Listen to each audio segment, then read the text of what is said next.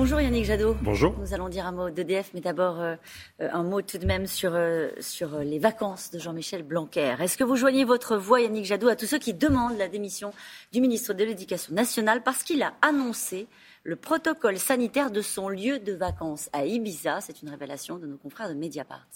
Oui, oui, oui, je demande, c'est pas la première fois, je demande la démission euh, de Jean-Michel Blanquer. Vous savez, j'ai pas l'habitude de demander la démission des ministres parce que euh, finalement la responsabilité des politiques, c'est le président de la République et qu'il faut pas renvoyer aux ministres une responsabilité qu'ils n'ont pas.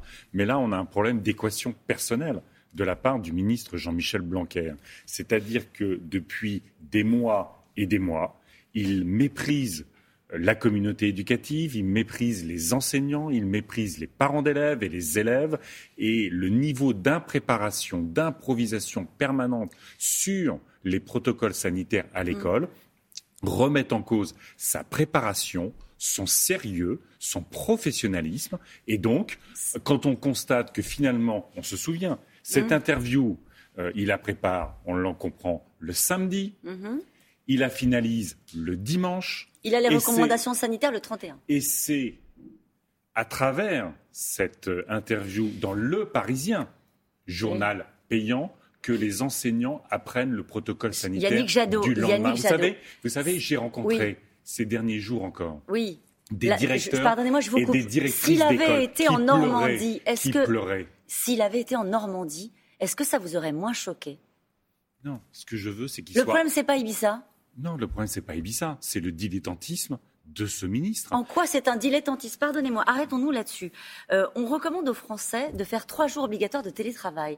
En quoi c'est du dilettantisme de, faire ce protocole? Parce qu'il est ministre de l'Éducation nationale, parce que les enseignants n'ont pas de masque à l'école, parce que ça fait des mois qu'ils réclament des masques FFP2 et que jusqu'à maintenant, ils se débrouillent pour obtenir leur propre masque. Ça fait des mois qu'ils mmh. réclament des capteurs de CO2 dans les classes que le ministre n'a pas voulu mettre. Il n'a pas le droit aux vacances, Jean-Michel Blanquer? Il a droit aux vacances, il a droit de bosser aussi pour faire en sorte que cette rentrée ne soit pas la pagaille absolue. Alors le problème, c'est moins les vacances que la gestion de la crise sanitaire, c'est pour sûr. comprendre. Mais bien sûr. Le problème, c'est son improvisation, son impréparation. Ça fait, au fond, des mois que ce ministre ne travaille plus au service de l'éducation nationale, au service de nos enfants. Qu'est-ce qu'il fait? Il est dilettante? Ah ben il est dilettante. Vous voyez, quand euh, en permanence c'est le bazar à l'école, qu'il a en, il a depuis des mois et des mois dans cette pandémie il a contesté que l'école était un lieu de contamination. Il n'a pas mis en place ce qui était indispensable. Et vous poussez les enseignantes et les enseignants. J'ai vu encore des directrices d'école il y a quelques jours qui n'avaient jamais fait grève, qui n'avaient jamais fait grève, qui pleuraient qui pleuraient sur leurs conditions de travail, de ne pas pouvoir. Sur quoi elles pleuraient Sur le manque. Alors sur, l'ensemble des. Alors attendez, pardon, il va falloir que je vous pose des questions quand même. Les enseignants. Sur la... Alors pardon, elles pleuraient sur. C'est important ce que vous dites. Est-ce qu'il y a un nouveau mouvement de grève qui a été annoncé? Euh, Elles pleuraient sur le manque de, de, euh, de moyens, euh, d'une manière générale, de l'éducation nationale, ou sur la mauvaise gestion de la crise sanitaire? Les deux, parce qu'aujourd'hui les deux s'ajoutent. On sait que dans notre école en France, il y a aujourd'hui, les, enseignants sont mal payés, ils sont souvent en sous-effectif, dans des conditions de travail très difficiles, et c'est rajouté à cela la pandémie et le mépris du ministre. Donc quand vous êtes épuisé, quand vous bossez tous les jours, que pour une directrice d'école, ça veut dire toute la journée appeler les parents d'élèves pour leur expliquer des protocoles qu'eux-mêmes ne comprennent pas, et eh bien effectivement, quand le ministre ne fait pas son boulot, il doit partir. Vous êtes candidat à la présidentielle. Donc vous avez maintenant des propositions pour répondre à cette femme qui pleurait? Bien sûr, bien sûr. Nous allons euh, euh, substantiellement euh, augmenter les salaires des enseignantes et des enseignants. Vous savez que en école primaire, par exemple, ou dans le secondaire, on est au moins à 15% en dessous de la moyenne au CDE. On va remettre des effectifs dans les classes. C'est ce qu'on appelle les enseignants qui sont toujours à disposition. On va travailler sur le bâti, mais surtout, on va travailler sur l'éducation des enfants.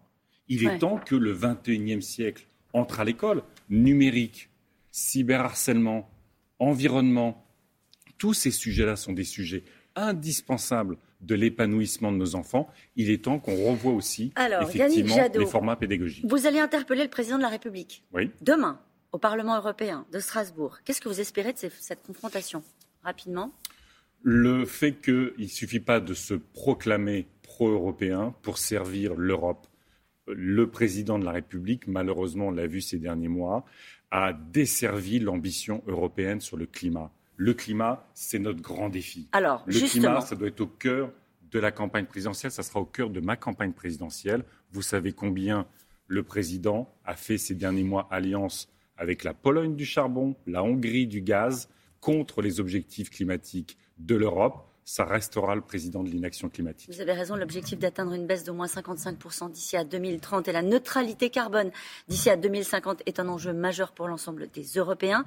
Pascal Canfin, que vous connaissez bien, qui est député européen, une voix de l'écologie, il estime que les Verts sont les plus mal placés pour faire avancer les sujets. Et il vous cible, vous, personnellement. Il dit, ça fait 15 ans qu'il est au Parlement européen. Donnez-moi un sujet qu'il a fait avancer. Alors donnez-lui un sujet.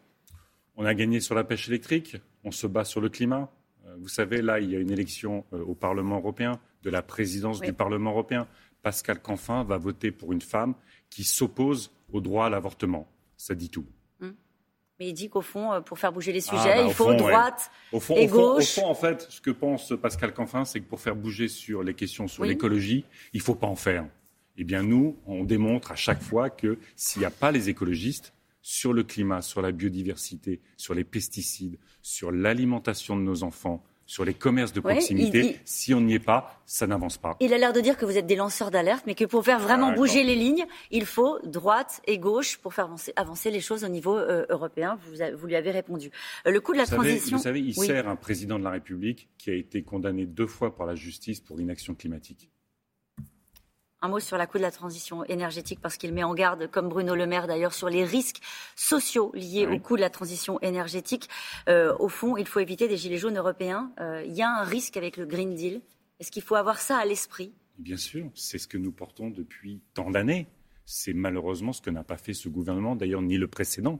Nous avons toujours dit, par exemple sur la fiscalité euh, sur l'énergie, que pour les familles vulnérables, elle devait être compensée euro par euro. Là, on a un enjeu qui est majeur, qui est d'ailleurs un enjeu européen. C'est moi, je demande au président de la République la suspension des directives européennes sur la libéralisation du marché de l'électricité. Aujourd'hui, on s'approvisionne après à 200, 250, 300 euros le mégawatt d'électricité, le mégawattheure d'électricité, simplement parce qu'on a une directive européenne qui aligne nos prix de l'électricité, l'électricité que, vont payer les ménages français, sur les centrales au gaz tenues notamment par les Russes. Tout ça est aberrant. La nationalisation d'EDF ne changera rien. Non, la nationalisation. Ah, non, l'enjeu de la nationalisation d'EDF, c'est aujourd'hui de reprendre le contrôle, de reprendre le contrôle sur l'électricité, dont on sait que c'est un enjeu essentiel de pouvoir d'achat, revenir à des tarifs réglementés, dont on sait que c'est un enjeu essentiel pour le climat. Donc moi, je veux reprendre le contrôle de, cet outil très puissant au service des Français, au service de la transition écologique, alors qu'aujourd'hui, vous le savez, le gouvernement et Emmanuel Macron sont en train de mettre en faillite EDF pour servir les intérêts de Total, d'Engie et de beaucoup d'autres. Vous parlez d'énergie, il y a des gens qui vous regardent ce matin qui voient surtout que les prix des carburants sont au plus haut vous, êtes un de ceux qui applaudissaient quand les énergies fossiles grimpent? Non. Vous, Savez, vous savez que j'ai proposé, et je le propose depuis des mois, qu'il y ait un chèque énergie de 300 euros pour les 6 millions de familles qui bénéficient déjà du chèque énergie et qu'il y ait un chèque énergie de 100 euros pour les 15 millions de familles qui sont au-dessus de ces familles-là du point de vue du pouvoir d'achat. Donc nous luttons pour le pouvoir d'achat. Mais le vrai bouclier, énergétique pour les Françaises et les Français. C'est l'investissement dans la rénovation de leur logement. C'est une ambition extraordinaire que nous mettrons en place quand nous gouvernerons ce pays. Yannick Jadot, non, c'est non pour la primaire. Ah non, non, non, c'est non. Donc on n'en parle pas, on n'en parle plus. Ah non, ça, faut Moi, ça fait longtemps que je ne veux plus en parler. Et eh ben Vous savez, un, outil qui est censé servir le rassemblement et qui aujourd'hui est au service d'une candidature en plus, on voit que cet objectif auquel beaucoup de gens ont sincèrement adhéré est en train d'être complètement détourné et d'une certaine façon perverti. Et la candidature, c'était naturellement celle de Christiane Taubira, dont vous parliez à l'instant. Oui, il hein faut une candidature écologiste en 2022, quand il y a le défi climatique, le défi de la biodiversité, de la justice sociale. Il faut une candidature écologiste. Merci beaucoup, Yannick Jadot.